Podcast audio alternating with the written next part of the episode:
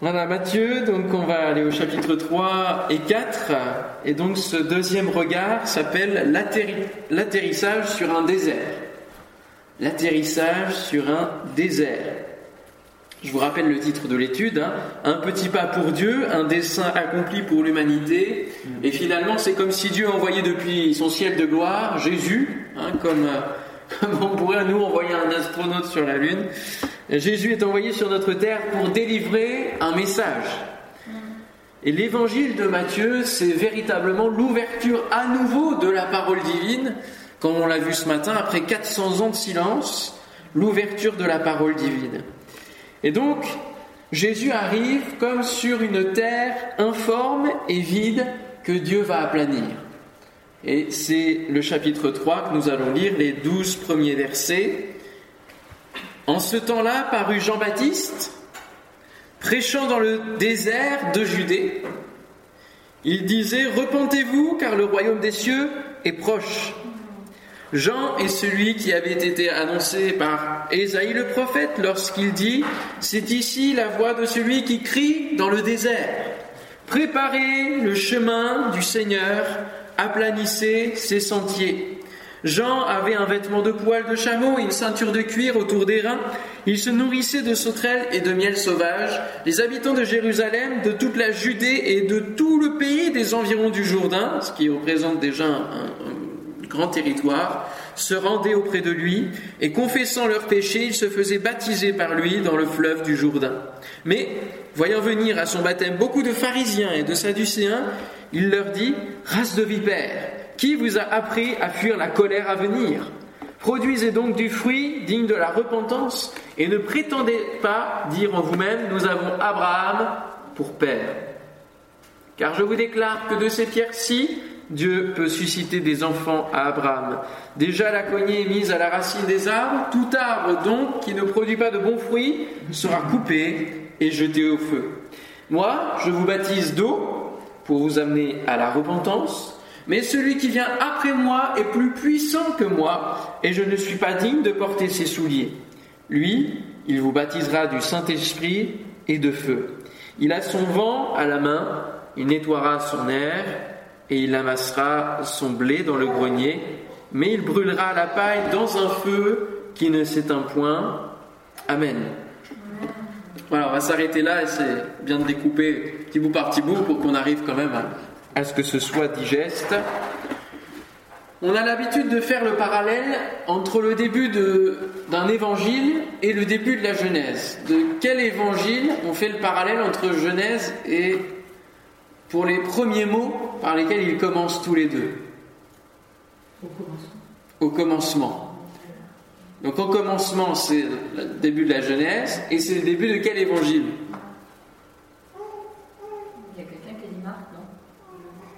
C'est Jean. Au commencement était la parole. Et il y a tout le développement sur la parole qui était Dieu, etc. Donc on a l'habitude de faire ce parallèle-là entre ces deux, ces deux livres. Mais j'aimerais faire un parallèle aussi entre Matthieu et la Genèse. On a déjà commencé à aborder ce matin ces quelques éléments. On a vu hein, euh, déjà des, des, ponts qui sont euh, faits avec la Genèse et, et, plus globalement avec le reste de l'Ancien Testament. Mais on a véritablement là, comme le début du monde, je vous lis Genèse chapitre 1er, les trois premiers versets. Au commencement, Dieu créa les cieux et la terre. La terre était informe et vide, donc dans un état de chaos. Hein, les mots, euh, euh, euh, hébreux, c'est tohu bohu. Hein, donc on, l'utilise nous aussi dans notre langage et on, voit bien de quoi il s'agit. C'est vraiment le chaos. Il y avait des ténèbres à la surface de l'abîme et l'Esprit de Dieu se mouvait au-dessus des eaux. Dieu dit que la lumière soit et la lumière fut. Amen. Alors le rapprochement qu'on peut faire avec euh, l'évangile de Matthieu, c'est l'arrivée de Jean-Baptiste qui est dans un désert, on l'a lu. Et le désert, excusez-moi, mais je pense qu'on peut faire le, rapprochement avec cette terre informée vide, parce que dans le désert, il y a à la fois rien, c'est dénudé de tout, c'est sec, c'est complètement... Euh, On, ne peut pas y vivre constamment. Alors même si le désert de Judée est un peu plus verdoyant que le désert du Sahara, par exemple, hein, c'est quand même un peu plus verdoyant. Bon, il arrive dans une terre vide. Il arrive, euh, Jean-Baptiste, pour prêcher finalement dans, dans un territoire qui normalement est vide, le désert. Et comme Dieu va à un moment donné proclamer la parole, que la lumière soit, et la lumière fut, Jean-Baptiste, lui, il est venu pour crier, pour proclamer aussi une parole. Et une parole que Jésus, son cousin qui arrivera derrière, va aussi proclamer, repentez-vous, hein, on l'a lu, car le royaume des cieux est proche. On a véritablement des, parallèles qui sont là. Et quand on réfléchit au début de, la création, on se rend compte d'un processus qui apparemment est nécessaire aussi dans nos vies. On peut penser que la création se soit faite en deux, deux temps. Je m'explique. Au tout début, on l'a lu, il y avait des ténèbres à la surface de l'abîme, une terre qui est sous forme de chaos. C'est quand même étonnant, n'est-ce pas? Pour un Dieu qui va créer une telle harmonie sur cette terre, il y a comme un chaos qui est là, avant. Avant qu'il donne la première parole, que la lumière soit, il y a un espèce de chaos. Donc on peut penser que, Dieu avait créé le globe en tant que tel, la sphère en tant que telle. Et ce qui nous amène à, expliquer le chaos, c'est le fait que Satan quand il s'est rebellé vis-à-vis de Dieu, il a été précipité, nous est-il dit, dans les prophètes. Il a été précipité où? Sur Terre. On peut penser que c'était sur ce globe-là, qu'il y avait un avenir euh, que Dieu a, connaît et nous a fait connaître, et que ce, fait qu'il ait été précipité a, a, provoqué encore plus de chaos sur juste ce globe qui était là en attente de. Et c'est pour cela aussi qu'il est dit qu'il y avait des ténèbres. Hein. On sait que la force des ténèbres, c'est celle de Satan. Il y avait des ténèbres à la surface de l'abîme, voilà. Et l'Esprit de Dieu se mouvait au-dessus des eaux, comme s'il y avait une, une certaine barrière à ne plus franchir. Il, il est là pour protéger. Et en même temps, en attente de la parole créatrice, pour se mettre à l'œuvre et commencer à créer alors que Dieu va euh, proclamer ces paroles-là et en six jours, la terre va être finalement rétablie, restaurée, complètement transformée. Et ça expliquerait aussi sa présence dès le début dans le jardin d'Éden à Satan. Hein. Pourquoi il est déjà là en train de se déguiser en serpent? C'est qu'il était déjà, il était déjà dans le coin. Nous retrouvons régulièrement ce processus dans la parole d'un état de chaos qui va être transformé. Et on peut, on peut penser à, différents moments de, latence quelque part, comme euh, la venue du Saint-Esprit sur les apôtres, il a fallu attendre dix jours, hein, jusqu'à ce que Dieu envoie son esprit, donc dise finalement une parole à l'esprit, tu peux y aller. Hein. Il y a un état de préparation, de latence, un état de, désert, de vide. Et en fait, pour nos vies, on a ce besoin-là de faire le vide. Et, même parfois, euh, et même pour nous tous, finalement, avant de connaître le Seigneur, on était dans un état de grand vide spirituel, un état de chaos spirituel. Le péché crée cet état informe et vide de nos vies. Et comme le disait Pascal, il y a un vide en forme de Dieu. Il y a cet état de latence dans l'histoire de la piscine de Bethesda qui, à un moment donné, venait être secoué pour qu'il y ait une guérison, pour qu'il y ait un événement surnaturel, spectaculaire. Comme s'il fallait ce temps donc d'assèchement, de préparation, pour que la vie divine jaillisse avec encore plus de grandeur, finalement. Parce qu'on se dit, pourquoi le chaos est déjà là dès le début et que Dieu est, sans cesse en train de restaurer, c'est sûrement pour être encore plus glorifié.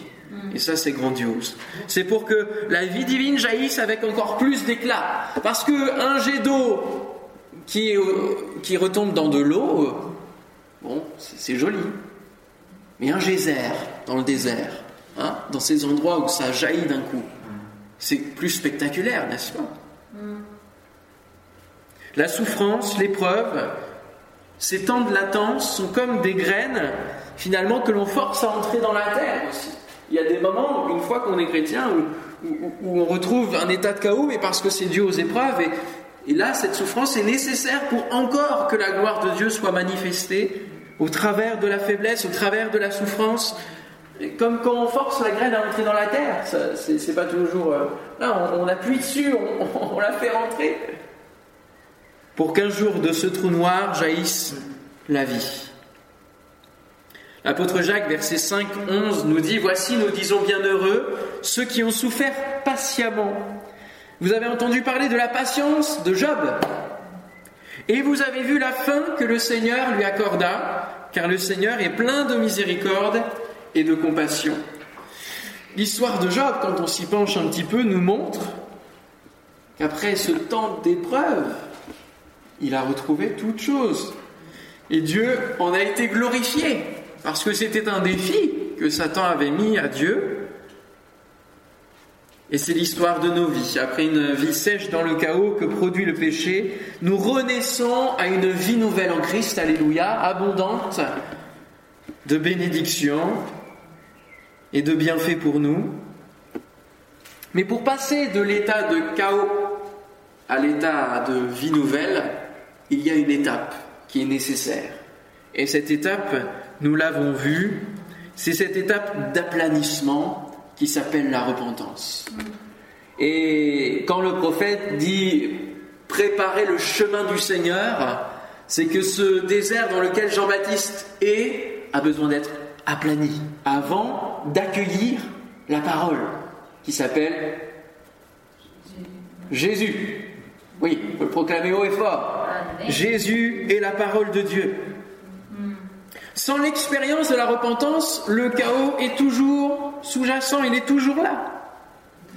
C'est donc dans le désert, une terre informe et vide, un monde sans parole de Dieu pour vivre, un seul lunaire, entre guillemets, que Dieu envoie Jean-Baptiste pour crier et annoncer l'évangile.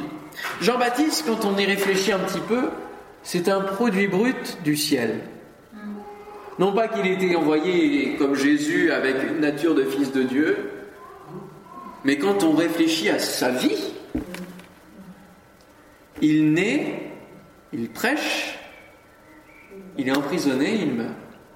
Une vie donnée pour Dieu, consacrée à l'éternel.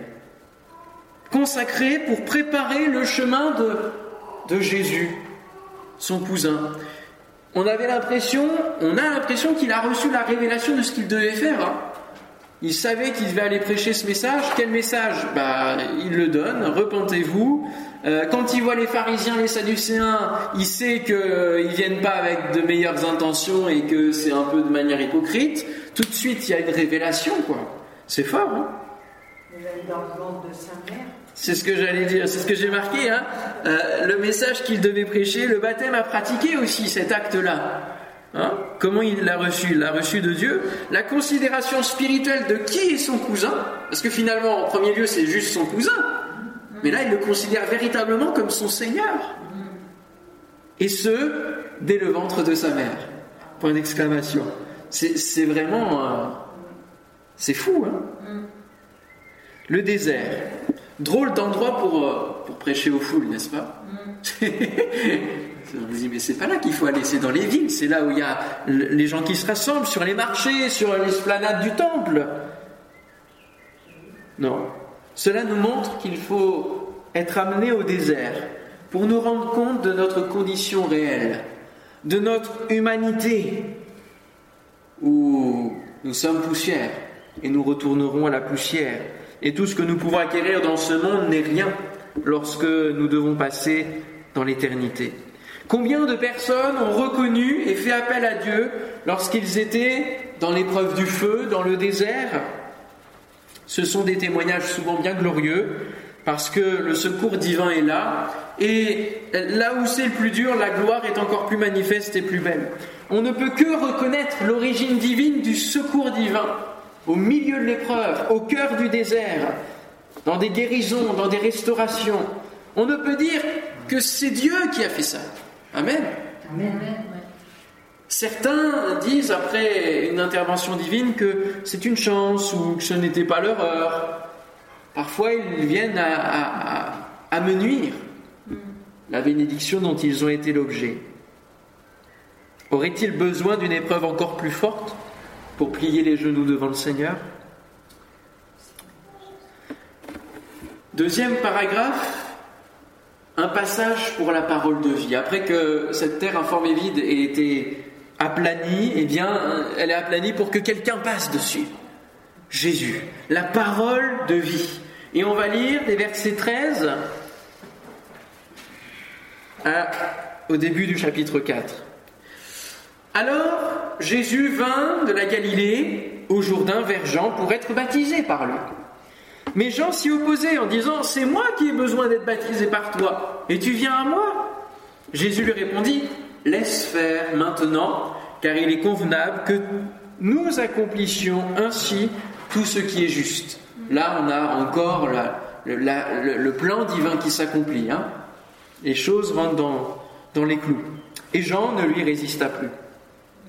Dès que Jésus eut été baptisé, il sortit de l'eau, et voici les cieux s'ouvrirent, et il vit l'Esprit de Dieu descendre comme une colombe et venir sur lui. Et voici une voix fit entendre des cieux ces paroles, Celui-ci est mon Fils bien-aimé, en qui j'ai mis toute mon affection. Alors Jésus fut emmené par l'Esprit, où ça? Dans, le désert. Allez, pour être tenté par le diable. Après avoir jeûné 40 jours et 40 nuits, il eut faim, ça peut se comprendre. Le tentateur s'étant approché, lui dit, Si tu es fils de Dieu, ordonne que ces pierres deviennent des pains. Jésus lui répondit, Il est écrit, L'homme ne vivra pas de pain seulement, mais de toute parole qui sort de la bouche de Dieu. Le diable le transporta dans la ville sainte, Jérusalem, le plaça sur le haut du temple et lui dit, Si tu es fils de Dieu, jette-toi en bas, car il est écrit, il donnera des ordres à ses anges à ton sujet, et ils te porteront sur les mains, de peur que ton pied ne heurte contre une pierre. Jésus lui dit, Il est aussi écrit, Tu ne tenteras point le Seigneur ton Dieu. Le diable le transporta encore sur une montagne très élevée, lui montra tous les royaumes du monde et leur gloire, et lui dit, Je te donnerai toutes ces choses si tu te prosternes et m'adores. Jésus lui dit, Retire-toi, Satan, car il est écrit, Tu adoreras le Seigneur ton Dieu, tu le serviras lui seul. Alors le diable le laissa, et voici des anges vinrent auprès de Jésus et le servaient. Amen. Alors que Jean-Baptiste prépare les cœurs au travers du baptême et de ce cri dans le désert qui va réveiller les morts spirituels, comme dans la vallée des ossements desséchés, hein, qui se trouve dans Ézéchiel 37, où ces, ossements se rapprochent et puis euh, à la proclamation de la parole de l'Éternel deviennent toute une armée. Il y a de la même manière ce cri qui amène les âmes au désert pour venir se repentir. Eh bien Dieu envoie son Fils à ce moment-là et confirme l'origine de celui-ci à son baptême. Jésus se conforme au passage des êtres humains. Ils viennent être baptisés, Jésus lui aussi passe par l'étape du baptême. Et cette étape du baptême pour Jésus n'est pas un baptême de repentance, parce qu'il n'a pas besoin de repentance. Il est le seul à être sans péché, et c'est parce qu'il est sans péché qu'il peut nous sauver et qu'il est venu sur terre. Mais ce baptême, comme je vous l'ai dit ce matin, il fait des choses, il réécrit, hein, et il fait des choses souvent à l'inverse de nous, à l'inverse des choix que l'être humain a fait. Et pour lui, ce baptême, en fait, il va rentrer dans cette eau, non pas pour se séparer du péché parce qu'il est sans péché, mais pour prendre les péchés et pour les amener jusqu'à la croix. Et être crucifié à ce moment-là à cause de notre péché parce qu'il s'est fait pécher pour nous. Ça va être à partir du baptême une ascension jusqu'à la croix, chapitre après chapitre, pour véritablement porter nos péchés et les amener pour que la condamnation ait lieu et qu'ensuite la rédemption ait lieu.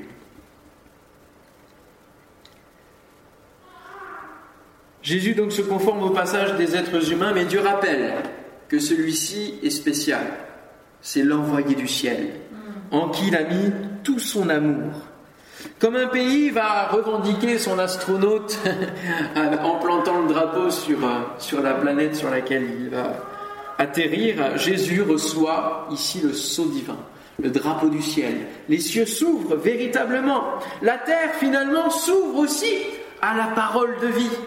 Les hommes changent en profondeur et accueillent la parole incarnée et eux aussi ils ouvrent leur cœur. Alléluia.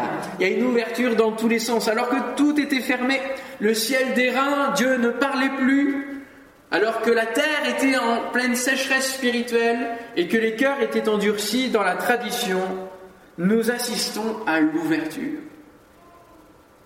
N'est-il pas écrit dans Malachie qu'en faisant les choses correctement, Dieu ouvrirait les écluses du ciel On pense souvent à la bénédiction financière en parlant de ce, verset-là, mais, c'est pleinement spirituel aussi qu'il faut le comprendre. Peu à peu, l'eau de la vie gagne du terrain et, et c'est la promesse dans Ésaïe, il y a deux passages que l'on peut lire. Dans Ésaïe 41, 18, Je ferai jaillir des fleuves sur les collines et des sources au milieu des vallées. Je changerai le désert en étang et la terre aride en courant d'eau. Alléluia. Ésaïe 51, 3, Ainsi l'Éternel a pitié de Sion, il a pitié de toutes ses ruines. Il rendra son désert semblable à un Éden. Mm. Nous retrouvons le parallèle et sa terre arrive en un jardin de l'Éternel. La joie et l'allégresse se trouveront au milieu d'elle, les actions de grâce et le chant des cantiques. Que son nom soit glorifié. Ainsi, dans la réécriture de cette histoire, alors qu'en premier temps, dans la Genèse, Dieu transforme la terre en un jardin d'Éden pour y placer en son sein l'être humain, l'homme, Ici, Dieu va transformer les cœurs désertiques en jardin pour y mettre au centre Christ. Alléluia. C'est beau, hein? Je vous le redis. Dieu transforme la terre en jardin d'Éden pour y mettre l'homme. Et dans le Nouveau Testament, Dieu transforme nos cœurs désertiques en jardin pour y mettre Christ. Et comme dans la Genèse, la parole ne va pas être bien accueillie par le premier ennemi de Dieu qui est Satan. Il fallait donc qu'il passe, comme Adam, puisqu'il est appelé le nouvel Adam, hein, Jésus, par cette étape de la tentation. Et c'est pour cela que c'est l'esprit qui va l'y conduire. Parfois on pourrait être étonné de dire, mais l'esprit conduit Jésus vers le diable. Mais c'est parce que c'était nécessaire. Il fallait qu'il passe par ce temps-là, comme dans le début de la parole, afin qu'il prenne la victoire. Au moment précis où Adam n'a pas pris la victoire et où le monde a basculé. La parole de vie triomphe sur le mensonge du diable. Le dessein s'accomplit, la victoire est en marche. C'est là que nous nous rendons compte que nous ne pouvons pas avoir de victoire sans passer par les étapes d'épreuve.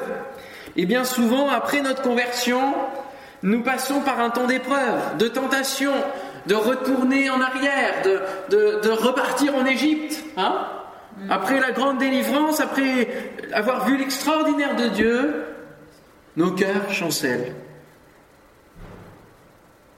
Ou nos cœurs tiennent ferme en se basant sur la parole, sur une foi qui est éprouvée, comme celle de Job, craignant Dieu, mais passant par le feu destructeur du, du diable, avec cette tentation prononcée par son épouse, maudit Dieu et meurt. Ça n'allait rien changer à la situation, puisque la finalité c'était de mourir, donc euh, on voit bien que la tentation si on y abonde, eh bien, ne donne pas plus de choses. Sauf que donc la parole de vie, elle est plus forte et elle sait chercher nos cœurs et nous remettre sur le bon chemin. Le psalmiste dit dans le psaume 139, verset 23-24, Sonde-moi, ô Dieu, et connais mon cœur. Éprouve-moi et connais mes pensées. Regarde si je suis sur une mauvaise voie et conduis-moi sur la voie de l'éternité.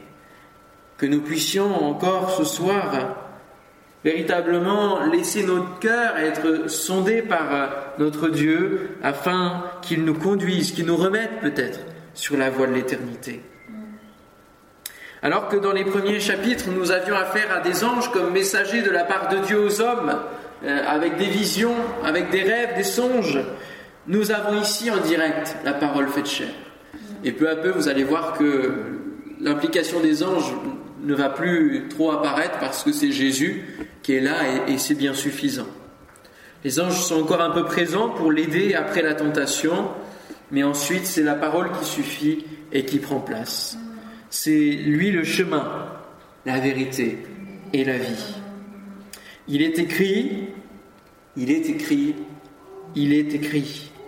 Nous ne pouvons pas mettre la parole de côté comme si elle ne pouvait plus nous conduire, comme si elle ne pouvait plus nous donner des réponses précises et personnalisées, comme si nous la connaissions sur le bout des doigts. La parole, c'est une personne et nous ne connaissons jamais totalement quelqu'un. Donc nous, nous pouvons toujours apprendre de la part de Jésus au travers de cette parole. Si Jésus, qui est la parole, se référait lui-même à cette parole, à combien plus forte raison nous nous appuierons aussi dessus. Amen. Et donc, pour équilibrer avec ce matin où je parlais euh, d'espérer aussi d'entendre parler de Dieu au travers de signes, de visions, de songes, la base de la révélation pour nos vies, c'est la parole. Et ensuite, toutes ces choses-là, en parallèle. Pour terminer le paragraphe 3, je vais avancer, il a pour titre Assurer une descendance spirituelle. Assurer une descendance spirituelle, et donc c'est la suite du chapitre 4, verset 12. Euh, Matthieu 4, 12, Jésus ayant appris que Jean avait été livré, se retira dans la Galilée.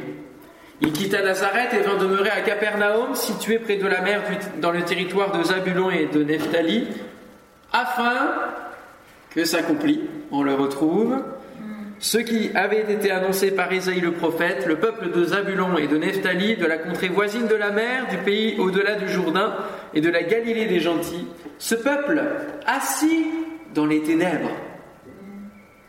Il y avait des ténèbres à la surface de la Bible. Ce peuple assis dans les ténèbres a vu une grande lumière. Et Dieu dit que la lumière soit. Et sur ceux qui étaient assis dans la région et l'ombre de la mort, la lumière s'est levée. Dieu fait de nous une nouvelle création. Dès ce moment, Jésus commença à prêcher et à dire, Repentez-vous, car le royaume des cieux est proche. Comme il marchait le long de la mer de Galilée, il vit deux frères, Simon appelé Pierre et André, son frère, qui jetaient un filet dans la mer, car ils étaient pêcheurs. Il leur dit, Suivez-moi, et je vous ferai pêcheurs d'hommes. Aussitôt ils laissèrent les filets et le suivirent. De là étant allé plus loin, il vit deux autres frères, Jacques fils de Zébédée et Jean son frère, qui étaient dans une barque avec Zébédée leur père, et qui réparaient leurs filets. Il les appela, et aussitôt ils laissèrent la barque et leur père, et le suivirent. Jésus parcourait toute la Galilée, enseignant dans les synagogues, prêchant la bonne nouvelle du royaume et guérissant toute maladie et toute infirmité parmi le peuple. Sa renommée se répandit dans toute la Syrie et on lui amenait tous ceux qui souffraient de maladies et de douleurs de divers genres, des démoniaques, des lunatiques, des paralytiques, et il les guérissait. Alléluia. Une grande foule le suivit de la Galilée, de la Décapole, de, la de Jérusalem, de la Judée et d'au-delà du Jourdain. Amen. Nous continuons donc dans la logique de la Genèse. Une fois que la tentation était passée, eh bien, nous lisons quoi? Adam et Ève ont commencé à engendrer. Caïn, Abel, et vous connaissez la suite. Hein.